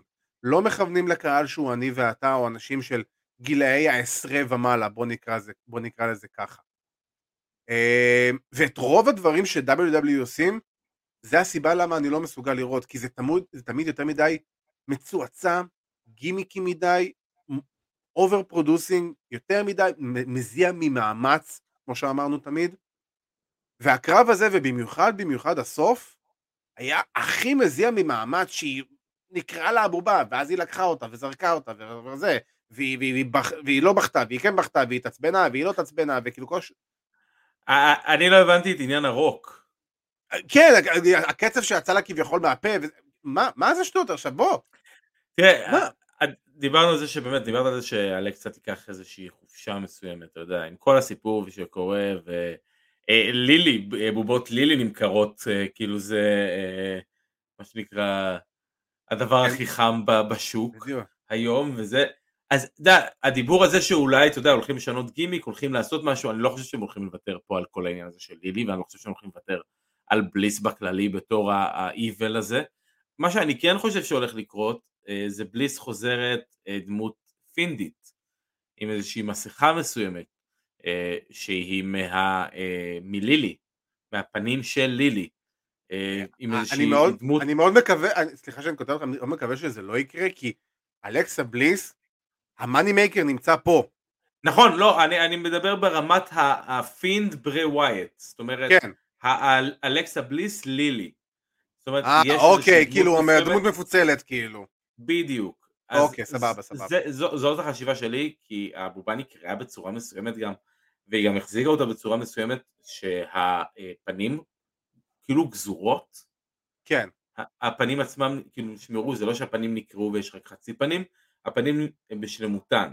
אז זה נתן לי את ה visual הזה, שאולי, אתה יודע, בליס יכול לקחת את זה, להפוך את זה לאיזושהי מסכה מסוימת, ואז להיות לילי. אה, יכול להיות, יכול להיות. סליחה, אני, אני לא יכול להתחבר לדברים האלה, באמת, כאילו באמת, אני, אני לא יכול להתחבר לדברים האלה, זה כל כך מטופש בעיניי, שזה ברמות כאלה, אבל אני אנסה לדבר טיפה עכשיו על משהו שהוא טיפה יותר professional uh, wrestling. ה heel turn של בקי לינץ' אני מדבר נטו מהרמה האישית שלי, לא עובד. לא עובד לי לפחות. אני לא יכול לקנות אותה בתור היל. אני גם, אה, ביאנקה היא עדיין לא מספיק פייסית כזו חזקה, כדי שאני יעודד אותה, אה, כדי שאני ישנא כל כך את בקי לינץ' ויעודד את ביאנקה בלר. וזה רק מוכיח לי שעוד יותר עד כמה החזרה של בקי לינץ' הייתה כאילו, אתה יודע, panic mode, לחיצה על הכפתור panic mode, אה, בטח לבטח לחזרה של פאנק בזמנו, ב SummerSlam, וזה לא עובד, זה לא נראה טוב, אני לא מאמין למילה שיוצאת לה מהפה. בסופו של דבר, בקי לינץ' הייתה אולי ה top face ב-WWE עד, הפצ... עד, ה... עד ההיריון. אה, בין אם זה טחנו לה את הצורה יותר מדי, כאילו שזה כבר היה טיפה מאוס, בסדר, זה כבר עניין לוויכוח. אבל בסופו של דבר היא הייתה אולי ה top face מהגברים ומהנשים ביחד. לא יכולת באמת לשנוא את בקי לינץ', כי אהבת לראות אותה, האירית ה badass הזאתי, שכאילו, ש... שבאה לשבור כל דבר שעומד מולה. והיום זה מרגיש כמו rip off גרוע של סט רולינס, שסליחה, הוא צריך ללמוד ממנה איך להתנהל ואיך לגדל אופי, ולא היא צריכה להעתיק ממנו. ו- וזה חבל, זה נראה כאילו ריפ אוף ממש ממש רע, ואני קשה לי עם זה, אני מצטער, אני לא יכול לקבל את בקי לינץ' בתור הילית, זה לא עובד. כן, אני, אני יכול להבין מה אתה אומר. בקי כהילית פחות עובד, מהסיבה פשוט שהיא לא עושה שום דבר יותר מדי הילי, שיגרום לך לבוא ולהגיד, אה, אוקיי. כאילו, מספיק. בוא נגיד, אני חושב... זה, זה, היא, היא, לא, היא לא עושה שום דבר שהוא מה שנקרא דיספיקבול, מספיק דיספיקבול כדי שתשנא את זה, כדי שתרצה... יש לי רעיון, יש לי רעיון. הדרך היחידה שלפי דעתי יכולה לצאת מגה הילית, זה פשוט לבוא ולגזור את הקוקו של ביאנקה. אבירן, אה, האינטרנט של אבירן קצת... שמעת מה אמרתי? אה, חלקית, אה, גם מקודם שמעתי מה אמרת, אתה יכול לדבר פשוט. אני אומר שמה שאני חושב שהמעשה הכי הילי שבקי יכולה כרגע לעשות, זה פשוט לגזור את הקוקו של ביאנקה. כן. זה כן, הדבר... הדבר היחידי באמת שהיא יכולה לעשות עכשיו, שהוא יהיה כל כך הילי. זה יהיה outrageous. זה יהיה outrageous, כן. כאילו, וואו, את לוקחת לה את הסימן היכר שלה, שבגללו כאילו כולנו התלהבנו ממנה בהתחלה עם ההצלפות האלה והכל. וזה לא קורה. וזה, וזה, כאילו, זה, זה, זה רחוק משם בינתיים, בוא. ועוד בטח שעכשיו כן, הביאו את סאשה בנקס, וכאילו, והכל. אני מת על סאשה. היה, היה לבקי קטע, היה לבקי באמת קטע אחד כהילית, אה, שנורא חיבבתי כל השאר, מרגיש לי מאוד קרינג'י, ודיברת על, על מתאמץ ועל מזיע, זה, זה בעיניים שהקהל אה, שורק לה בוז, והיא אומרת, אני השארתי את הילדה שלי בבית בשביל זה? כאילו, אני, השארתי, אני סיימתי את ההיריון, אני חזרתי ל top shape שלי, ואתם כאילו, וזו, וזו הקבלת פנים כאילו שאני מקבלת כאן, זה רגע שאמרתי, אוקיי, זה קטע, כי זה קטע הילי נכון, כי זה, זה משהו שימוש באמת, אבל בקי עדיין מרגישה לי מאוד קרינג'ית, אני לא מצליח לקבל את ה vibe, זה כאילו מוזר לי עדיין שהיא חזרה, מרגיש לי כאילו אה, אה, הדיוויזיה אה, חזרה קצת אחורה, והיא פתאום בדיוק. באה וב-level אחר מכולן. היא ב-level אחר. וכאילו, והיא, והיא לא באמת סוחבת את האחרים איתה למעלה. היה קצת קטוע לנו. נכון. אני אומר, היא לא סוחבת כרגע את האחרים למעלה. כן, אלוהי האינטרנט לא, לא טובים אליי היום. היום, היום זה לא היום שלהם. קמו לצד שמאל היום. אה, אבל כן, זה בסופו של דבר מצב כזה שאתה אומר לעצמך, כן. לא יודע, בקי לינץ' כאילו... זה מרגיש מתוסרט מדי, זה מרגיש מאולץ מדי, זה מרגיש כאילו, אתה שומע את, את, את, את וינס מקמן מדבר מהגרון שלה, וכמו שווינס מקמן מאוד אוהב לעשות, וזה, לדבר מהגרון של המתאבקים שלו. וכאילו, oh, that's a good shit. די, בוא, תן לה להיות פשוט בקי לינץ'. such good אנחנו... shit. בדיוק. עכשיו, אתה, אתה, אתה לא רוצה את, את, את ביאנקה כאלופה? תעשה איתה משהו אחר, בוא תעשה פיוט של סאשה בנקס, בקי לינץ', היל פייסיט נהדר, אני קונה את זה עכשיו. זה יהיה פיוט טוב. לא, אין לי בעיה עם זה, אין לי בעיה עם זה, כי המרדף הרבה יותר מעניין בדרך כלל, וכשביאנקה רודפת אחרי בקי זה הרבה יותר מעניין מאשר שבקי תרדוף אחרי ביאנקה. ודווקא פה התפקידים הם מושלמים למה שהם צריכים להיות. זה שספציפית השחקנים עצמם לא מתאימים למערך, אתה יודע, בקי כ super heel, שהיא לא באמת super heel, אלא היא super babyface ית, וראינו את זה ב... ראינו כל כך הרבה שלטים של בקי באירוע כן, עצמו. כן, ולא, ולא אמרו לה ללכת לעשות כאילו דברים זה... עם עצמה בגלל זה. כן. לא, פשוט, זה, זה השחקנים הלא נכונים במערך.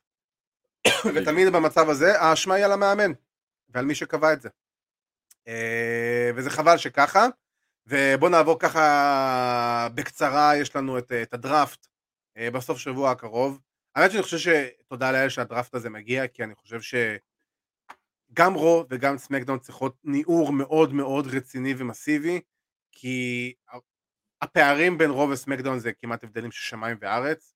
למרות שרו בשבועות האחרונים טיפה אה, עושים דברים טיפה יותר בסדר, בטח לעומת כל מה שהם עשו בשנה הנוראית האחרונה הזאת, אבל אה, הבנתי כבר שכבר גם, אה, גם פוקס, גם החבר'ה מפוקס וגם החבר'ה מ-NBC כבר יודעים פחות או יותר מי השמות מפתח, מי המתאבקים הבכירים שיעברו לאן. אה, כמובן שאי אפשר באמת לדעת אה, מה באמת יהיה, וכמו שאנחנו יודעים שהובטח בדראפט הראשון שדפינד יישאר בסמקדאון ובסוף הוא עבר ל- לרו ופוקס התעצבנו על זה. אז עכשיו יש לי שאלה אליך. שלושה מתאבקים, אתה יודע מה בוא נעשה, בוא נעשה טיפה יותר פשוט. מתאבק זכר, מתאבקת, מתאבק, מתאבקת וטקטים שהיית מעביר מרו לסמקדאון ומסמקדאון לרו. אני, אני אתן שלושה ככה on the top of my head. Uh, אני יודע, מתאבק, מתאבקת וטקטים. Uh, מתאבק היותר שהייתי מעביר באמת זה דרו מקנטייר מרו לסמקדאון, אני חושב שדרו מיצה את מנדנה את רו. לגמרי. שאין לו, לו יריבים ברו, אני חושב שהוא יכול להיות אחלה יריב לרומן. אמין מאוד, ואני חושב שהם יכולים לתת אחלה של סדרת קרבות ביניהם. אה, זה היה לקראת Survivor Series. אה, כן, תשמע, אני חושב שיש להם אחלה קרבות ולא נתנו עדיין את הקרבות הטובים שלהם ביחד. בדיוק. אני חושב שפה יש פוטנציאל לעשות את זה עכשיו, כשדרו הוא ה face ורומן הוא ה heel, אנחנו רואים את רומן מוציא over כל אחד שבאמת אה, עובד מולו.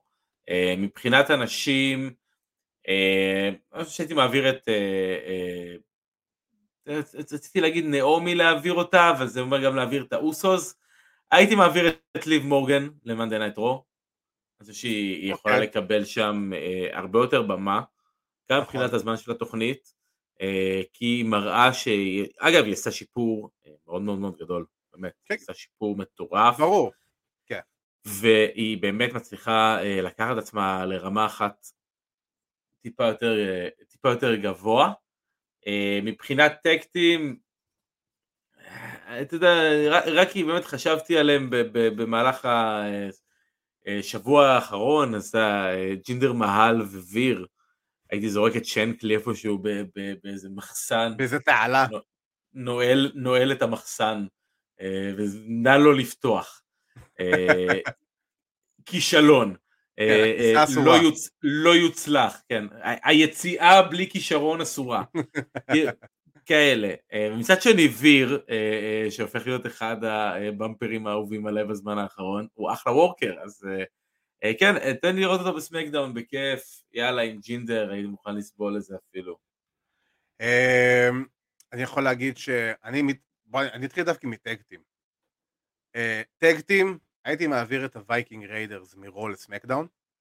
אני חושב שדווקא הם, בגלל הגודל והעוצמה שלהם, אה, יריבויות מול, אה, קודם כל להחיות את היריבות מול סטריט אה, פרופיטס, שזה יכול להיות ממש אחלה של דבר, כי הם מאוד ניגודים אחד לשני. מה זה? מול טזאווה והנינג'ות. לא, אני חושב שבאמת... כן. שהווייקינג ריידרס קודם כל מול סטריט פרופיטס, אבל בטח ובטח וייקינג ריידרס מול האוסוס יכול להיות אחלה של קרב, אחלה של feud, ויעזור במיוחד לאוסוס, כי זה tag team שאני לא חושב שהם אי פעם עבדו איתם, בטח לא בצורה רצינית, באיזה סיפור כאילו רציני. כן. מתאבקת, הייתי מעביר את... Uh, הייתי מעביר את שיינה בייזלר לסמקדאון, גם. כי אני חושב שזהו, היא מיצתה את עצמה ברו, בסמקדאון היא יכולה לקבל כאילו מעמד הרבה יותר גבוה וגם עם הזמן לבנות אותה בתור מישהי שהיא לגיטימית שיכולה ללכת על התואר כי כן. זאת שיינה בייזלר והיא fucking legit ומתאבק אולי הייתי מעביר את אה, אה, הייתי מעביר את נקמורה לרו דווקא כן. אה, לא הייתי מתנגד יכול. באמת לחילופי אלופים במקרה הזה, נגיד אה, נקמורה ודמיאן פריסט. למשל, כן, משהו כזה, נגיד פריסט עבור אה, נקמורה, או משהו כזה, אתה יודע מה, אולי אפילו את אפולו קרוז הייתי מעביר לרו. אני חושב שאפולו כן. קרוז ברו יכול להיות אחלה של דבר, ביחד עם, אה, אני לא זוכר אם עדיין יש לו את הג'נרל אה, עזיז הזה, אבל אה, אני חושב שזה יכול להיות אחלה של דבר, ויכול להיות גם אחלה של פיוד של איי-ג'יי ואומוס נגד אפולו וג'נרל עזיז. יכול לעבוד, כן. יכול לעבוד. כן, אני חושב שהצעד הבא של אפולו ועזיז זה טייק טים. אין פה בכלל, אה, זה- אין לו מה לעשות יותר מדי, ברגע שהפסיד לנקמורה שוב. כן, לגמרי. Uh, ועם זה אנחנו מגיעים לסוף של התוכנית שלנו, וכמובן הסוף של התוכנית שלנו אומר, הפינה שנשאה נאום באו"ם, כמו שאומרים, ואבירן, בוא תתחיל אתה עם הפינה שעשתה לנו או הרסה לנו את השבוע.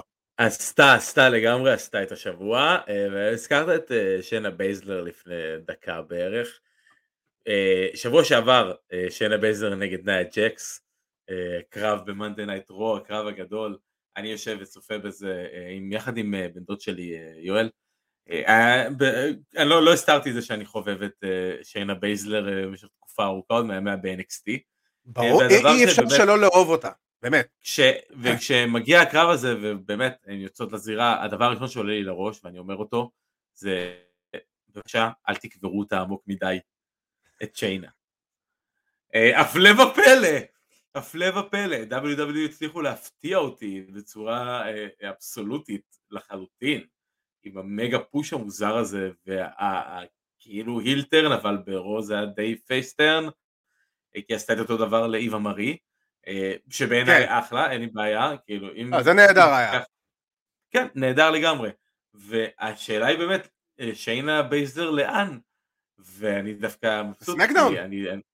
כן לסמקדאון ו, אה, או לכל דבר אחר שבאמת ירצו לעשות משהו שיהיה אה, מעניין איתה שהיא תראה כמה היא badass שהיא תחזיר את הימים שלה מהריצת אליפות הראשונה והשנייה שלה ב-NXT אה, שהייתה וואו. נהדרת שם וסיפקה קרבות נהדרים אז וואו. אה, אני אה, שמח לבוא ולהגיד ש-WW הצליחו להפתיע אותי לטובה אה, וכשחשבתי שהם עומדים אה, לקבור לחלוטין את שנה בייזלר היא ניצחה נקי נאיה ועוד אה, עשתה לה את כל העניין עם היד על המדרגות והיה מדהים בעיניי וישבתי והייתי בהלם ואמרתי אוקיי איפה אתם קוברים אותה והם לא קברו אותה אז יש. תקווה בעולם יש תקווה כן. בעולם זה מה שיש לי להגיד לגמרי, לגמרי. אני לגמרי שמח לשמוע ולראות ששיינה בייזלר מקבלת איזה סוג של אה, התחלה של push, לא יודע, איזה push קטן, נקרא לזה ככה. שלושה שבועות. איזה- התחלה, התחלה, זה משהו. אני, אני לגמרי מסכים איתך, אני, אני כאילו, בטח ובטח ששיינה בייזלר בימיה ב-NXT הייתה לגמרי אחת המתאבקות הכי פייבוריטיות עליי. אני מדבר בכללי מה roster, לא מתאבקת נשים, אלא באמת אחת הפיבוריטיות עליי.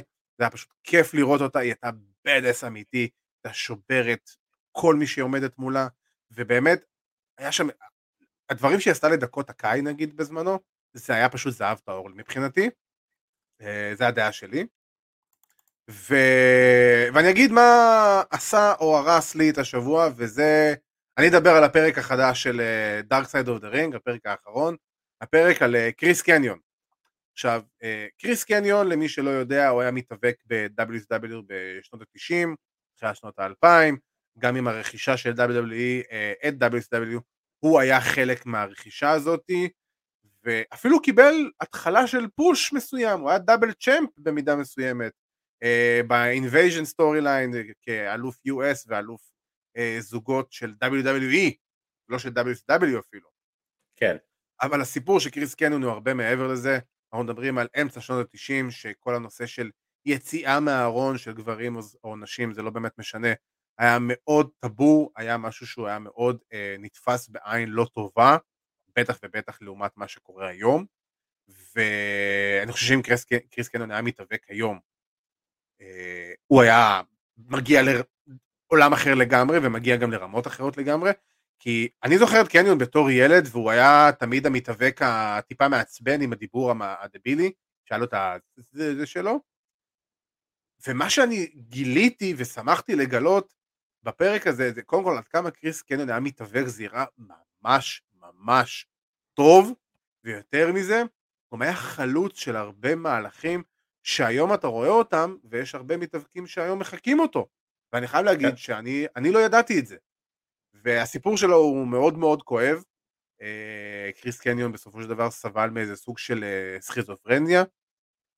אה, בגלל שהוא הסתיר בצורה מאוד מאוד קשה את, ה, את עצם היותו הומו, ו, ופשוט זה השפיע על הקריירה שלו ברמות מטורפות. היה רק בן אדם אחד, ג'יימס מיטשל, פאדר ג'יימס מיטשל, שהיה גם באמת החבר הכי טוב שלו. ושאם החבר טוב שלך מגיע למצב שאחרי שאתה כמעט מנסה להרוג אותו פעמיים, הוא צריך לשלוף עליך אקדח כדי שתירגע, מצבך לא טוב. ובסופו כן, של דבר זה... עם חברים כאלה, מי צריך אויבים? אה, כן, ממש ממש ככה. וזה הגיע למצב שגם אחרי שהוא עזב את WWE והם החזירו אותו אחרי פציעה של משהו, של שנה ומשהו אה, בכל הסיפור של ה-invasion storyline, החזירו אותו וקברו אותו מהר מאוד והתעללו בו ופשוט בעטו אותו החוצה מהחברה, בלי באמת סיבה, וג'ון סינה ובמיוחד ריק פלר קיבלו הרבה ריקושטים על מה שהם אמרו בזמנו על קריס קניון ב-2006 אם אני לא טועה, בתוכנית של, אה, של דייוויד סטרן, אה, תוכנית הרדיו הפופולרית. הווארד סטרן, סליחה, דייוויד סטרן זה מהכדורסל. זכר אה, צדיק לברכה. כן, ו... ותשמע, אני חייב להגיד שאני קצת חלוק על הדברים, כאילו שמצד אחד אני יכול להבין למה הם מקבלים, אה, למה הם מקבלים אה, ריקושטים מצד אחד, מצד שני, אם מסתכלים טוב טוב על הדברים שהם אמרו, הם אמרו, תקשיב, הם אמרו לו את זה אומנם בפנים וזה מאוד מהלך דושי להגיד את זה, אבל הם אמרו כרגע, אנחנו מדברים על שנת 2006, שקניון הוא כבר ב mindset אחר לגמרי והוא יותר בירידה מאשר עלייה, אמרו לו כרגע אתה לא מתאים להיות ב-WWE, אין מה כן. לעשות. ו... ודווקא על זה אני לא חושב שמגיע להם יותר מדי את העוצמה של הריקושטים שהם מקבלים, אבל uh, קריס קניון באמת הוא סוג של קורבן של עצמו במידה מסוימת, קורבן של העסק גם במידה מסוימת, ואני קודם כל ממליץ על הפרק הזה ללכת לראות את הפרק האחרון של Dark Side of the Ring, דיברנו על זה לא מעט בשבועות האחרונים, וזה פשוט כואב לראות איך הבן אדם שבסופו של דבר uh, התאבד במידה מסוימת, ו... וזה חבל לשמוע את הסיפורים כי זה כואב, זה באמת, yeah. כן. הרבה דברים שם על הסיפור של קניון אני לא ידעתי עליו. כן, אה, הסיפור של קנדה זה מצטרף לפרק הראשון שהם עשו, כפרק הראשון באמת, זה לא פרק הראשון, אבל הפרק הראשון שהם, שהם חזרו אה, על הטיסה מהגיהנום, אז זה לא, זה, אז בוא נגיד שזה לא תקופה טובה להיות ריק פלייר, אה, עם כל הסיפורים כן. האלו, אני לא יודע אם הפרק הבא יעסוק גם בריק פלייר, אבל כנראה שאיפשהו, הפרק הבא אמור להיות גם משהו שהוא, אני לא, אני לא זוכר על מה אמור להיות הפרק הבא, תגיד, אני פשוט מחפש את זה. יש הרבה פרקים שהם לא קשורים בכלל ל-WWE. אה, כן, כן. כמו סגנון אה, ניק גייג' כזה. אה, אבל כן, תשמע, הפרק עצמו נהדר, אני לא ידעתי על הרבה מהקשרים שהיו לו עם מתאבקים שמתאבקים היום. בריין קייג', ה Young Bucks. בדיוק, בריין קייג', ה Young Bucks וכל מה שמספרים. בעיניי קנון תמיד היה אחלה מתאבק, אבל זה מה שהוא היה, הוא לא היה יותר מדי, הוא לא היה... לא, לא היה בו שום דבר מעבר בעיניי. גם הדמות שלו מורטיס באותו זמן לא תפסה אותי יותר מדי, אני מכיר אנשים אחרים שמאוד הושפעו, מאוד אהבו מאוד את מה, שהם, מה שהוא עשה, אה, וגם כקניון לא, לא, לא הייתה איזו משיכה יותר מדי גדולה. אה, אחלה נושא, זה נושא שצריך לדבר עליו, אה, בעיות נפשיות ודיכאון וחרדות בעולם ההיאבקות. כן. זה חשוב שמדברים על זה וחשוב שמעלים את זה, ושתהיה מודעות לזה, אתה יודע, אנחנו מדברים, דיברנו עם, עם ביג קאס, וגם הוא עבר דברים, בלי להיכנס יותר מדי על הדברים האלה. אה, Dark אה, Side מספקים את הסחורה, חבל שזה, זה, ריק פלייר סובל מהדברים האלו בסופו של דבר. וטומי דרימר, כן, כן טומי דרימר בתוכנית כן. של ה-Plane Ride From Hell. כן, טומי דרימר אשם בעיקר בעצמו. כן, הוא כאילו פשוט יצא טיפש ואמר משפטים שהוא לא היה צריך להגיד. Uh, והוא היה יכול בקלות להימנע מהם, uh, בין אם כן. הוא חושב אותם או לא, אני כבר, זה כבר עניין שלו, אבל uh, טיפה מחשבה מאחורי מה שאתה אומר, בטח ובטח בתוכנית בסדר גודל כזה, ושאתה יודע בדיוק מה המשמעות של הדברים שלך ומה זה עלול להוביל, במיוחד לקריירה שלו, וזה הוביל להשעיה מ Impact Wrestling ומ Busted Open לזמן בלתי מוגבל. אני מאמין שהוא יחזור בעתיד ויעבור... כן, ייתנו ל heat לרדת טיפה. בדיוק וכל זה אבל עדיין חבל אה, בשבילו כי בסופו, של, דבר כאילו גם ההתבטאות שלו לא הייתה במקום ולא הייתה נכונה אבל הוא לא עשה כלום. בדיוק הוא לא, לא עשה לא, כלום. לא, בדיוק הוא לא זה שהטריד הוא לא זה שתקף הוא לא זה שעשה שום דבר. או ליקק. אה, אתה יודע למשל. אה, אבל כן אז בסופו של דבר האמת שמי שנכווה הכי קשה מזה ובצדק גם זה ריק פלר. בין אם זה מתאים או לא, זה כבר נושא לוויכוח. אמ, יש אנשים, אבל אני חושב שריק פלר כרגע נמצא בסיטואציה שזה היה נראה כאילו הולך לחתום ב-AW וכרגע נראה לי אה, שמו קצת את הברקס על הדבר הזה, גם כדי שכל ההיט סביב, סביב הדבר הזה ירד, וריק פלר זה ריק פלר, לטוב ולרע, אין מה לעשות, כאילו... כשאומרים ריק פלר אנחנו יודעים מי זה ריק פלר. אה, הסרט 30 על 30 אה, אומר, מספר את הכל. ו... ועם זה אנחנו הגענו לסוף של התוכנית שלנו. אה, היה לנו באמת תוכנית מאוד עמוסה היום ואנחנו נסיים עם זה. אז קודם כל לפני שאנחנו ככה מסיימים את הכל אני רוצה באמת להגיד שוב פעם תודה רבה לריקי סטארקס שהצטרף אלינו ונתן אחלה של ריאיון. הוא בחור נורא נורא נחמד כמו שאנחנו אומרים, באמת היה נורא נחמד. אה, וכמו שציינו בתחילת הפרק בשבוע הבא יהיה לנו ריאיון עם וויליאם מוריסי, ביג קאס בזמנו ב-WWE, יספר לנו על כל החזרה שלו לעולם ההיאבקות, אה, ל Impact Wrestling, מה השאיפות שלו, איך הוא חזר, למה הוא חזר, כמה הוא חזר, כל הדברים האלה, עד שהיה אחלה של ריאיון והוא באמת היה גם סופר נחמד, אה, בצורה מאוד מפתיעה לטובה.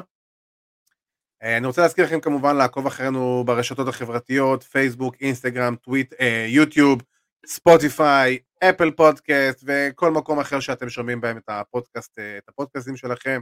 אם יש מקום שאתם שומעים בו את הפודקאסט שלכם אבל אתם לא, ואנחנו לא נמצאים שם, שלחו לנו הודעה בפרטי, אנחנו כמובן נדאג לטפל בבעיה הזאתי. ועם זה אני רוצה כמובן להגיד uh, תודה רבה לאבירן טונס. תודה רבה, תודה רבה דיקפיר. תודה, תודה, תודה. והנה כבר רושמים לנו מחכים להאזין לפרק מחר בספוטיפיי. אז אה, עם זה, חברים, מקווה שעבר לכם, אה, שתקופת החגים עברה לכם בצורה טובה ונעימה. אה, שיהיה לכם המשך סוף שבוע נעים. אני עדי כפיר, זה אבירן טוניס, ושיהיה לכם המשך סוף שבוע. טוס.